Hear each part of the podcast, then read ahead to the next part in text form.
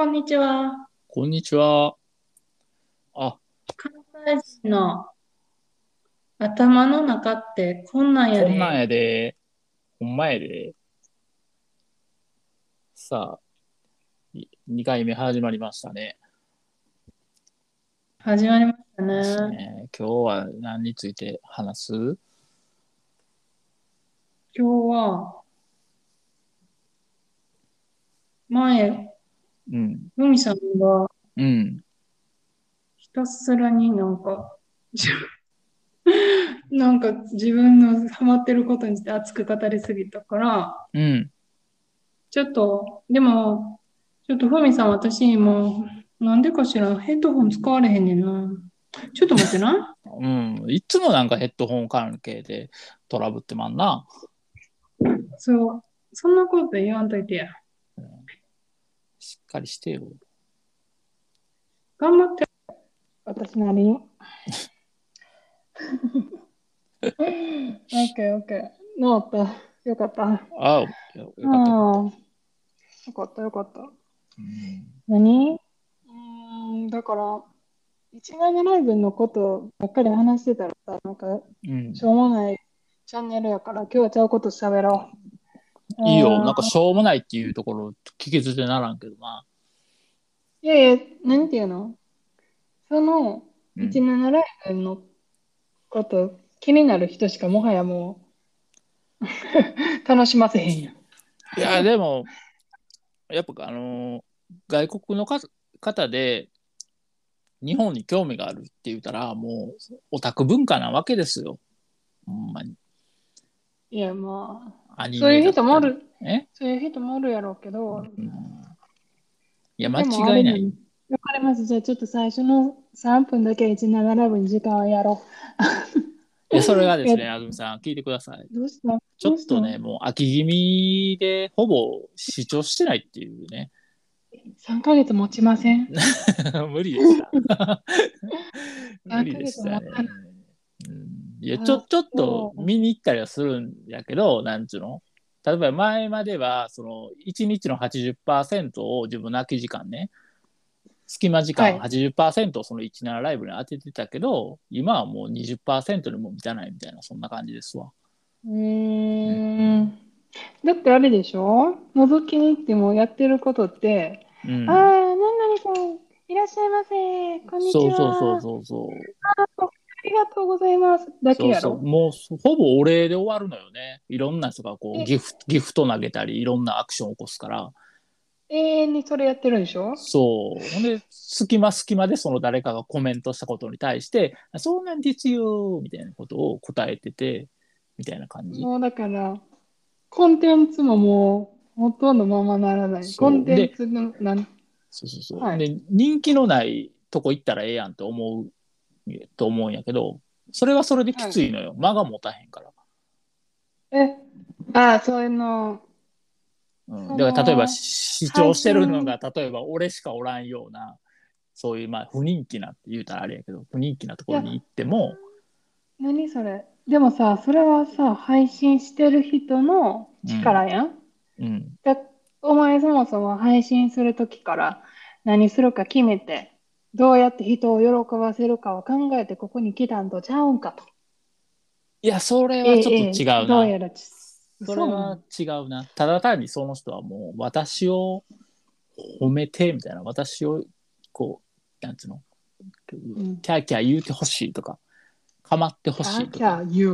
うん可愛いって言うてほしいとか、う うんんそういう名目で来てるわけやからだから私があなたたちを楽しませるんじゃなくて。あなたが私を楽しませなさいよみたいなスタンスやと思う。え、何？人気がない人はってこと？じゃあじゃあじゃあもうその配信配信アプリで配信するっていうことはそういうことやと思うよ。ええわかった。じゃあもう私今日17ライブに5分あげたので、うん、17ライブの話の アップデート、ふみさんありがとうございました。よくわかいえいりました。え、はい、あの、へ引き続きどれぐらいふみさんのあのモチベーションが下がっているかをあの楽しみに 今後もちょくちょくチェックしていきたいと思います。まあアプリ削除する日も近いかなってとこかな。マジで。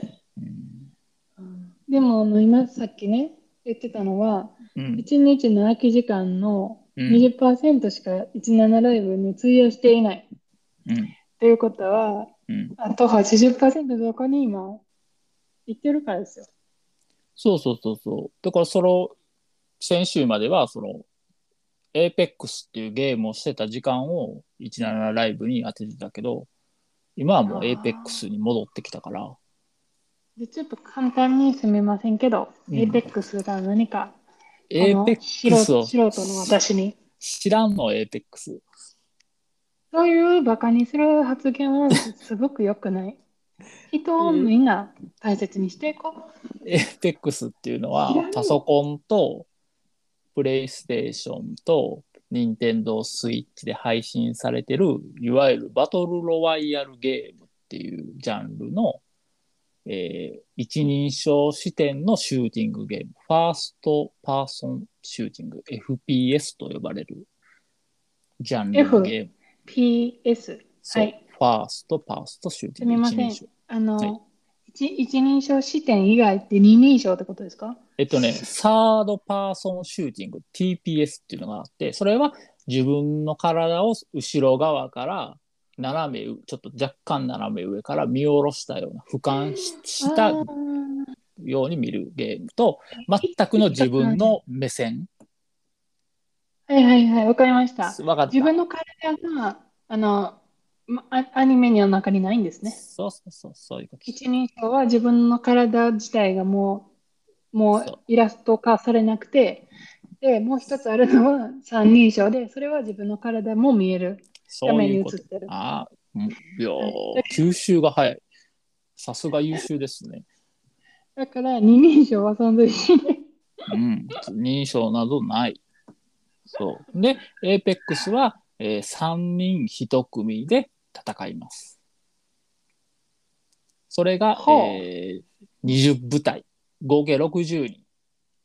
20部隊が一つの広大なマップ上で上を飛んでる飛行機からおのおの飛び降りて、ね、いろんな街とか、こう、ラン、ラン、ランドマークがあって、うん。うんうん。で、そこにいろんな武器とか防具とか愛回復薬とかがランダムに置かれてるのよ。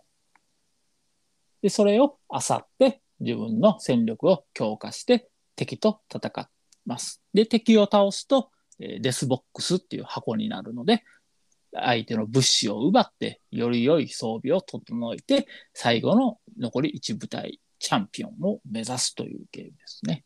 とても。すみません。はい。えっと、ふみさんは三人一組になって、うん。他の二人の方と一緒に戦っています。そはいし。て、安住さんに殺されました。そうすると、うん death box になるんですか？箱になるんですね。うんうんその中に俺の装備してた物資がわんさか入っとるわけですよ。じゃあ、毎回死ぬたびに物資を奪われるんですか？そう。で、奪われて、その箱に、えーっと、何やったっけな。バナーっていうね、自分の認識表みたいなのがあるんやけど、それを味方がうまいこと回収できたとしましょうよ。箱からね、ですまだ死んでない、そう、味方ま。だ死んでない味方が、おー、うちのチームの誰か死んでるで、オッケーオッケー、ちょっと助けた待ろってや、ちょ待っててや。で、敵の目を盗んでうまいこと、その、おふみのデスボックスやんけ。ババナーを取りました。だから、そのマップに点在しているリスポーンビーコンっていう装置があるので、そこまで持って行って、ピッピッピッピッってボタンを押してると、上から飛行機がやってきて、見事ふみさんが復活して戻ってくるっていう。おー、うんでもそのバナーというのを敵チームに奪われた場合、いや、敵はそのバナーはう奪うことはできへん。その代わりそのバナーを取るまでのリミット時間っていうのがあって、何分か忘れたけどね、1分半とか2分とかやったかな。強奪時間。そう、それを過ぎるともうリスポーン不可能となって、二度とそのマッチでは復活はできませんよと。えーじゃあ、ふみ、ふみさんは死ん死んだ仲間を見つけたら。バナーをと取りに助けてあげるんですかバナーを取りに行って、可能ならリスポーンビーコンまで持って行って、リスポーンさせて、で、 respawn してきた味方は裸なので、また新しく物資を漁って、で、運が良ければ自分の death box まで戻れるから、バーって取ってね。うん、ああ、もしかしたらまだ自分の箱に自分が生き返った時に何か残ってるかもしれないってことですか？そうそうそうそう。で、そのバトルロワイヤルゲームの特徴として、あのー広大なマップの中に降り立って、延々とそのマップ全てを使って動けるわけじゃないのよ。どんどん縮小していくの、安全地帯が。はい。エーペックスではリングっていうリング状の丸いやつがボーンって狭まってきてそのリングの外に出るとダメージを受けるのよね。でそのダメージを受けて体力がゼロになると死んじゃうからそのリング内にい入っていってでどんどんどんどん狭まっていくから必然的に他の敵のチームと遭遇する確率っていうのは高くなるでしょ？もちろん。うん、で逃げ場がない最終最終ラウンドになるともうリングが全部狭まって強制的に最後の一人が決まるっていう、うんん。そういうまあ有名なところで言うたら PUBG とか荒野行動とかフォートナイトとかコール・オブ・デューティーとかさまざまなバトルロワイヤルゲームがありますけどエーペックスってそのいうのは中で APEX というゲームをふみさんはされていて、17ライブの時間がそこにまた戻っていっているということでよろしいでしょうか？そうそういうこと。はい。ふみさんに追加で7分も与えてしまいましたので、いやもうどうぞしゃべってよ遠慮せず。泉さんもね、うん主張していかんとね。えそうそうなんですよ。どうぞ。奪い合いやから。もう遠慮せんと。うん、ありがとう、ありがとう。あのーなんやろ。面白いね、ふみさんのこの好奇心の移り変わり。でも私はちょっと気になってるのは、ちょっとふみさん、はいえっと、ふみさん子供2人います。いますね。えっと、小学、ね、中 1? 高高校1年生と中学2マジで？年生。オッケー。どっちが憎たらしい？憎たらしい？どっちも特に憎たらしくはないけど、なんやろ。オッケー。 good、good、good。いいことまですね。ませてるって言ったら中2の方かな。次男の。あの、あの、すみません。うん高1の方と中2の方と、高1の方の名前は、すみません。何でしたか？いな有何やったかな？心、有心、有有心心。ちょっと待って、勇心の勇って、あの、勇気の勇やっけ？いや、違う、優しい。ああ、優しいで心？優しい心と書いて有心。優しい心で勇心な。うんぐっとで、ね、弟？はえーてっぺい。え、てっぺい。違う。鉄、鉄に平らでてっぺい。これはなんか木村拓哉が出てるドラマから撮ったらしい。ま、ま、あ、あ、奥さんが？うん、そうそうそう。えー勇心高一。有心高一。ててっぺい中二。中二。中二。え、その、あの、キムタクのドラマから名付けたって、奥さんのお名前は？知恵。ちえちゃん。知恵ちゃん。ちえちゃん、どんな感じですか？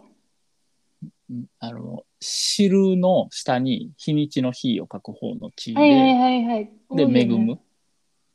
おいおいおい。このはい。知恵多いね。うん、あのなな何してんの？生命判断してんの？もうちょっと登場人物が分かった方がみんな、ふみさんのことに別にちょっと親近そ感。れ家族について語りたくね。え特に話すことね。ななんでなんなん。そ高一アのットホゆうーくん、家庭じゃないんで。家庭じゃない？高一のゆうしんくんとあんまり喋ることないの？いやもうほら年頃やんやっぱりでもさ、憎たらしくないって言ったやん。憎たらしかったらさ、なんか年頃やからなんかおしゃべりかけても、なんかつ、つんけんな態度を取らさ取られたりみたいなのあるや。うんいやどうかなまあそういうのはないけどやっぱほらこうあえて何関わら関わろうとしないやん年頃の子供ってそうね、年頃ね。中2は、中2ももう十分年頃？中にはまあ喋りかけてきたりするけどね、うんほんと。うん。え、でも何？高校生ってもうもうすぐ大人やな。トライで脇毛も生えてるからね。うん。第二次成長期やな。うん。私ね、最近、あの、授業を取ってるんですよ。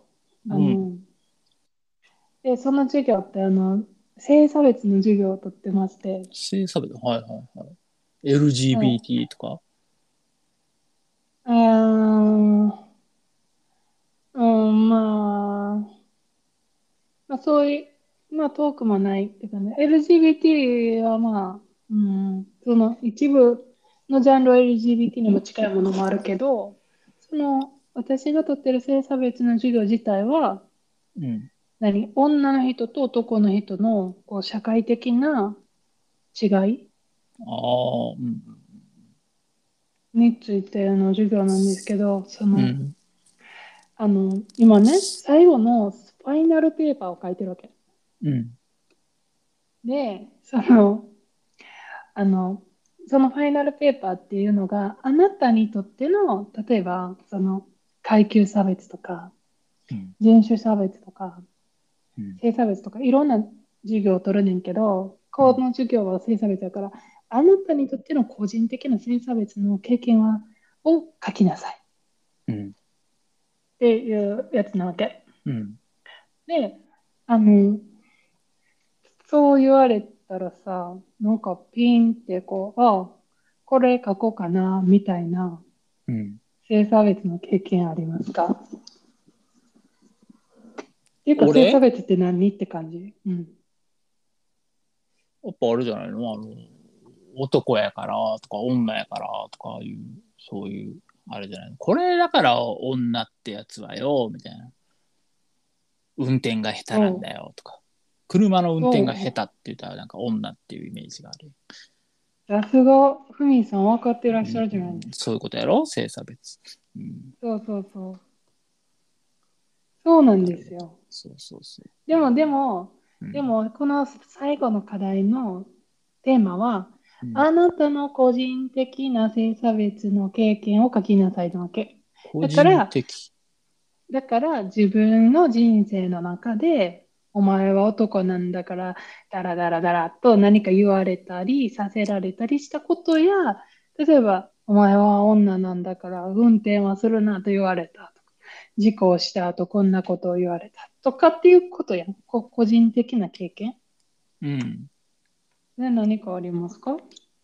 あれは、あの、じゃああれやろ、安住さん個人的なことを言えばいいねやろ安住さんも言うけど、あ言う自分の話振る前にふみさんに、あ、俺が個人的に？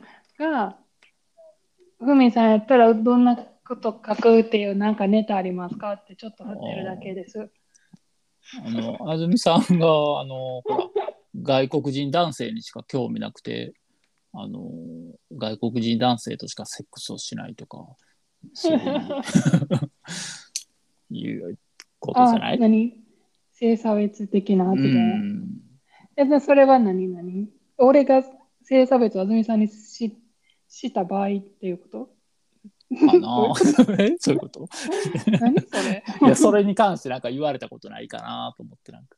ああ、いや別に、でも、うーん、それを言うシチュエーションっていうのは、まあ日本ではそう、そうないよね。わからんけど。なんていうの？ああ明らかに攻撃的なそういう発言をさ、いつ言うことができますかって言ったら、チャンスが少ないやん。うん。限られてるやろ。であれは、すごいあなんかこうのに日本人やから、みたいなことは？それはまあ人種差別のトピックの中で、そういう日本人やから何か言われた。日本人だからこんなことさせられたみたいなのはあります。あありですね。うん。はい。まあ、でもちょっと話がちょっとずれてしまうので、その、ちょっとふみさんの personal experience の性差別があまりなかったので、うん、残性差別、いや、されたことないもんな。いやされたことがないのは男とかやから当然なんですけどうん。逆にあこれ差別やったな俺やってたことみたいなのもないですか？うんあまあなかったらいいんですけどね。うん。そんな差別、差別する人間じゃないですか。ら。あ、あ、あ、あの、こういうのどうやろ。う。あのさ、女の人がさ、自転車乗ってて、俺も自転車まあ乗ってるとしようや。はいで、向かい合ってすれ違う時に、あの、女の人がスカート履いてたら、パンツ見えるかどうかちょっとチラって確認したり、あの気にしたりするやん。こぐのやめるとかはいするやん。はいなで、それはええやん。パンパンツ見えるかもしらんから。でも、ズボン履いてる女の人が、チラって見るときあんのよ。大丈夫かしら？みたいな感じで。え？見えるわけ自ないやん。分うん。アホちゃうかと思ってる、それは。それはどう差別になる？ああいや。気にしすぎやん。別に。うんそんなになんていうんやろ。あれ弱かった？あーアホちゃうか。面白い。そんなカルチャーちょっとそれにびっくりしたんですけど、えーちょっと弱かった。弱かったか。いや、よ別に弱いとか強いとかないから。いいいいんですよ。全然いいんですよ。差別ですらなかったわけね。いや、うん、なんていうんやろう。私、あんまりすれ違う時のその自分の抗議姿勢なんて気にもしたことないから。え、だってスカート履けへんやん。いや、私スカート履きますけど、別にまあいいんですけどね、その話は。ありがとう、ありがとう。あすいませんでした。なんか貴重な時間を。いやいいんですけどの残り5分しかないから、もう私の、あの、か過去、私の書いたことを発表すると、うんそのね、小学校の4年生か3年生の時の詩の宿題がありまして、うんで、こんなことを書いたっていうのを、私はこの個人的な経験としてこのレポートに書いたんですよ。うんで、何かというと、お父さんは家で、違う、毎日遅くまで外で働いている。うんお母さんは毎日家で私にガミガミガミガミ。うんそんな口は避けてしまえ。うんみみたいな感じの詩なんです。うん。で、これをね、うん。もちろん宿題だったんで、先生に読ませるために書いてるわけでしょ？うん。で、でも、お母さんが見たんですよ。で、それは全然ね、なんか、そう見られたと思ったかどうかさえも、もうあんまり記憶はないんですよ、私には。うんうん。確かに見見られたのかもな、みたいな。でもね、その数、もっと何年もあと10年とかもっと後にね、うん。おばさんがね、私にね、うん。うん。あなたの書いたし、お母さん今も傷ついてるのよって、ええ私に言ってきたんですよ。うん。で、まあ多分私そこ、その時に、あの、見られたって思いはしなかったから、多分当時見られたことは分かってたやろうね。でも、なんかその何年も経って、おばさんがわざわざ私に言うぐらい傷ついてるっていうのをもうすごいびっくりして。うんで、あの、ちょっとなん、なんとか、こう、なんとか、このわだかまりを、なんかこう、解いてあげた方がいいんじゃないの？みたいな、お、おばあさんは言うわけ。うん。でもなんか私は、いや、でもそれって、なんか、え、それって私しなあかん？みたいな、なんかやっぱりこう、素直に、例えばなんか、それがね、お客さんとか友達とかやったら、うん。単純にもう私がどうこうよりも、相手が嫌な気持ちになってる、だから謝るとかできるけど、なんか家族ってもう一歩深くないですか？うん なんかこう素直にいけないみたいな。だから素直にじゃあそこで、はい、すみませんでしたみたいな、もっとなんかちゃうと思う。って言って、まあ、今も何もしないんですけどね。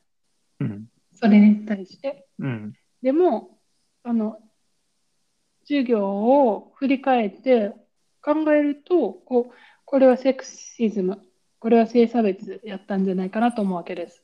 それで、じゃあこれがどうして性差別なのかっていうのを今から紐解いていくんですけどね。うん。まずあと2分で？なんとかして。まず最初に、性差別には3つの段階があるんですよ。さっきふみさんが言ったような個人的にこう何か悪いことを個人に言う。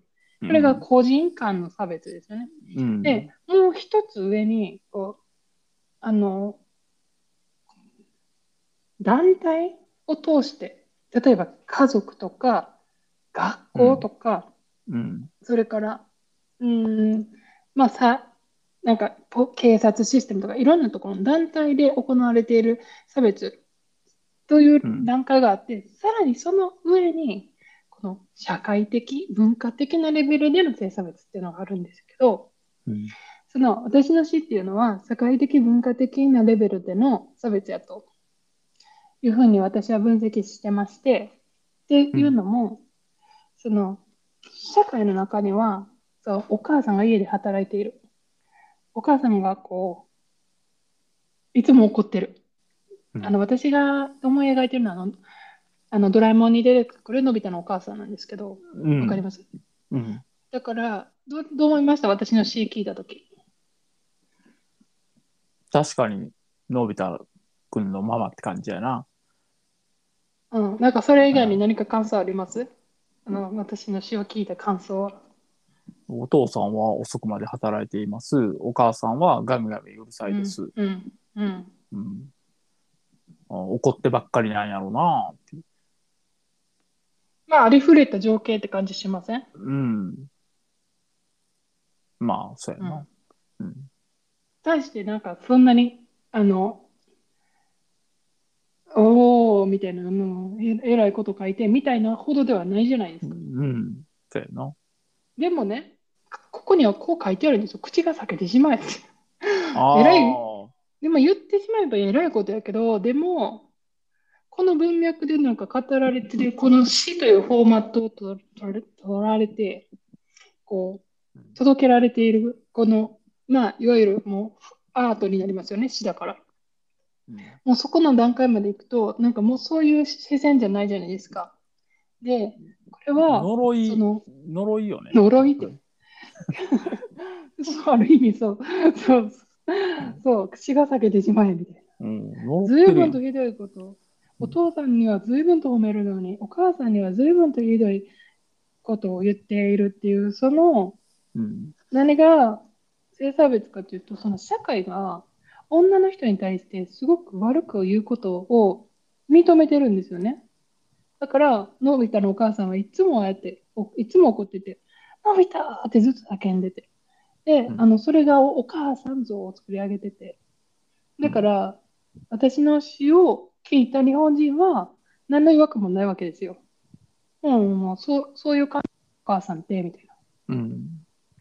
でも、あの、これは、私、書いてる私も多分そうだと思うんですけど、自分のお母さんを書いてるんじゃなくて、日本という社会の中に想像存在するみんなが思い描くお母さん。日本の社会の中にいるお母さんってこんな感じよねのお母さんを書いてるんですよね。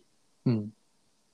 で、だからお母さんは、でもそれを自分やと思ってしか取れないから、そう、そういう、なんていうんですか、文化的な、みんなが作り上げてる文化的な概念、うん。考え方うん。を、まさか娘が詩に表してるなんて思わないじゃないですか。